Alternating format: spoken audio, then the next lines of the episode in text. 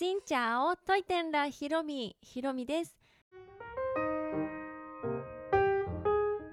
この番組は YouTuber ブロガーでありベトナム旅行研究家のひろみが日々の出来事やベトナム旅行にまつわるお話をしています。毎週月水金各種ポッドキャストとスタンド FM で配信をしています。今日も7月のベトナム旅行の中のお話をしたいと思うんですがその前に私ねラジオでお知らせし忘れていたかもしれない。実は先月発行されていたザ・デリバリーというベトナムの情報カタログ雑誌、うん、いわゆるフリーペーパーの表紙に私が載っております。なんとベトナムヒロミが雑誌の表紙になりました。ありがとうございます。ということで7月にねそれの私の表紙になりまして私は7月にベトナムに行ったということでベトナムで自分を見つけるっていうのをねちょっとやりたくって。でもなかなかこう日本食屋さんにもなかなか入らなかったりとかあと日本食屋さんって言っても経営してるのがベトナム人なのかな？なんかそんな感じのところとかがあってなかなか出会わなかったんですけどハノイでねオフ会を開いていただいた時のお店がおかちゃん食堂っていう岡ちゃんが されているあの日本食屋さんだったんですね。そこに置いてあってで皆さんがねこう一緒に写真撮ったりこうサインを書いたりとかしていたんですけどそこで対面をしました。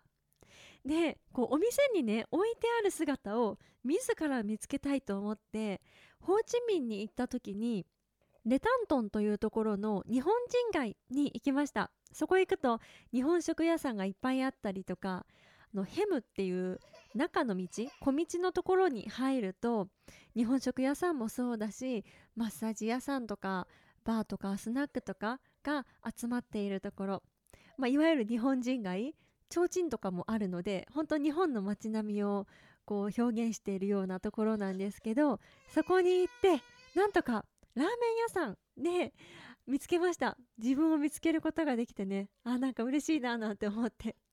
でこの雑誌のね表紙になったよっていうお話ラジオでもしようと思っていたらしそびれていてもうね8月にもなってしまいなんですが、まあ、7月はそういうことがありましたということでその出会った動画とかもね撮ってるので楽しみにしていただけたら嬉しいです。というわけで前置きが長くなりましたが今日はハノイにできた地下鉄についてお話をしようと思います。ベトナムには南北を縦断する鉄道はあるんですけど電化された電車というものが走っていませんでしたなんですが初の電車が去年の秋にハノイにできまして私はね地下鉄って言っちゃうんですけど正しくは、まあ、メトロメトロはね地下鉄って日本人としては訳しちゃうんですけど全て高架駅なのでまあね詳しく言うと地下鉄ではない。まあ電車ができましたということでそこに乗りに行きました。この地下鉄は中国製で、まあ、中国が担当しているということで、まあ、中国っぽくなっているのかな？うん。駅の雰囲気もそうなんですけど切符の買い方もちょっと違ったりして。私はねせっかくだからもう最初からこう終点のところまで全部行きたいなと思っていて1日券を買いました。でねこの1日券のシステムがもうちょっと効率よくならんかなとか 思うんですけどまず券売機でねチケットは買うんですけど1日券は窓口で買いました。そしたらチケットをもらえてそれを改札のところに通して中に入りました。でそれで、まあ、途中でねランダムでこの辺で降りようかって言って降りようとしたら改札をね通り抜けた時にチケットが出てこなかったんです。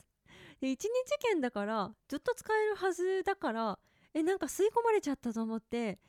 えどうしようとか思ってたら駅員さんもねスルーだったからなんか自分から行かなきゃと思ってちょっと私1日券買ったんだけどって言ったらなんか新しい券をくれてなんかこれで入りみたいな感じだったんですね。だからこのシステムは一回降りたらもうその券は回収されてで1日券買いましたよっていうレシートみたいな証明書みたいなのを窓口に行って見せればまた次の券がもらえるというシステムでした。ちょっと効率悪いかなとか思うんですけど。そういうところが、まあ、中国とかそういう決まりなのかなとか思ったりもしましたね。あと車内はやっぱり日本とは違いました。まず入ったらなんか謎の柱みたいなのがボンって立ってて。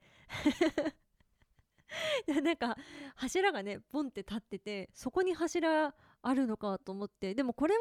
中国だからというよりかは外国は結構こういうスタイルなのかなっていう気もします。あと椅子はプラスチックのままだったので日本のねこう電車みたいなちょっと柔らかめっていう感じではなかったです。まあ、そういうところは、まあ、掃除とかはねしやすいから、うんまあ、そういうところが国によって違うのかなっていう気もしました。電車自体はなんかね旦那さんがね大江戸線と同じような企画って言ってました。ちょっと狭めな感じ？あとはドアの上にあの日本でもよく見るね電光掲示板で次この駅止まりますピコピコみたいな感じのがあって、まあ、そういうのはね観光客でも当たり前にわかることだからああこういう感じなんだって思いましたね。で私は退勤ラッシュの時間に使ったんですけど下りの方はまあまあ人は乗っていました。その後上りの方に乗ったらね全然人乗ってなくって。まあ本当に人の流れがねある時は皆さん使うし使わない時間は使わないしということで、まあ、ちゃんと乗ってる人がいて、まあ、ちょっとはにぎわってるのかなっていう感じがしてよかったです。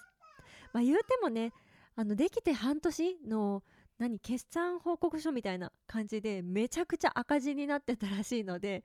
まあもうちょっと使う人が増えなきゃ運営もやっていけないのかなっていう気もしましたね私が乗ったのが夕方だったんですけど乗ってすぐめちゃくちゃスコール降ってきちゃってもうすごい尋常じゃないスコールが降ってきてしまって。で途中でね降りようと思っていた駅もうちょっと危険だと思って本当に危険信号を察知するぐらいのものだったのであのホームでねちょっといたんですけどホームもねあんまり長居しちゃいけないみたいでホームに駅員さん警備員みたいな感じの人がいてこっちだよこっちだよって言って改札の方に流されるっていう。まあ雨降ってるから濡れるからこっちに行けよって言ったのかもしれんけど まあそんな感じでした。もうホームもね雨がすごい入っててびしょびしょって感じでした。あと挙句の果てには電車が駅に着いてドア開くじゃないですか。そうしたら上からもうその溜まってた水がザーって落ちてきてで隙間からスコールがブワーって降ってきて車内にいる私もすごく濡れるっていう そんな感じの構図になっていてそうスコールはあまり想定されてなかったのかなっていう感じもしました。で結局この地下鉄の周りは割とベトナムのローカルな地域が多いんですけどどんな感じかなと見て回りたかったんですけどスコールでもう道路も埋まってる状態だし一歩もね外に出れないぐらいのスコールだったので諦めて帰りました、まあ、そんな中でもねすごく嬉しいことがあって、まあ、2つあります。1つはね大学生のあの女の方がね社内で話しかけてくれてこう Google 翻訳を使いながらねお話をしていたんです。そしたらなんか赤ちゃんがいるからこの濡れちゃうから危ないから私の持ってる傘を使ってって言ってね傘をくれたんです。もう二十歳ぐらいのね若い女の子がそうやってなんかこうね嬉しいですよね。私たちもねそんな申し訳ないしあいいよいいよとか言ってたんですけどいや赤ちゃんがいるからもう会った方がいいって言ってもうとってももう嬉しいですよね。もうそういう優しさがあるのがベトナム人の方のいいところで本当初めて会った人でもこうフレンドリーに接してくれるところも嬉しいしもう思いがけないスコールで私たちも「ああスコール降ってきた」とかってちょっと動揺していたところもありそんな中での優しさに触れることができて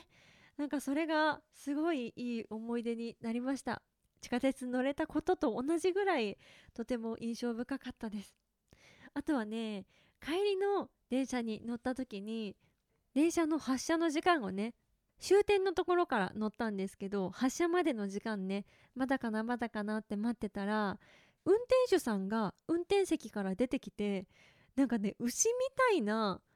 大きな風船を持ってきてなんかあげるよって言って去っていった。娘がいたのでね娘になんかねあれ何なんでしょうね。テトの旧正月のお祝いで使いそうな感じの風船をねくださったんです。なんかすごいジェントルマンだしなんで持ってたんだろうっていうのが一番不思議で でねとても可愛い風船をいただいて娘は大喜びでした最初はねこのでかい黄色い牛になんか「え何これ何これ?」って怖い顔してたんですけど途中からねめちゃくちゃ大興奮していてうんまあ、こういうのもね日本じゃなかなか体験できないことだったなって思いますただ地下鉄に乗っただけでも日本と全然違うところもあるし人に触れてできる思い出もあるしもうこういうのがベトナム旅行のいいところだなと思います。皆さんもぜひいろんなところに冒険してメトロもねぜひ使ってみてください。日本とどう違うのかっていうのもね見るのも楽しいですし。というわけで今日はハノイにできたメトロについてお話をしました。この配信は毎週月水金各種ポッドキャストとスタンド FM で配信をしています。日々の出来事やベトナム旅行についてまた皆さんからいただいたお便りについてもお答えをしています。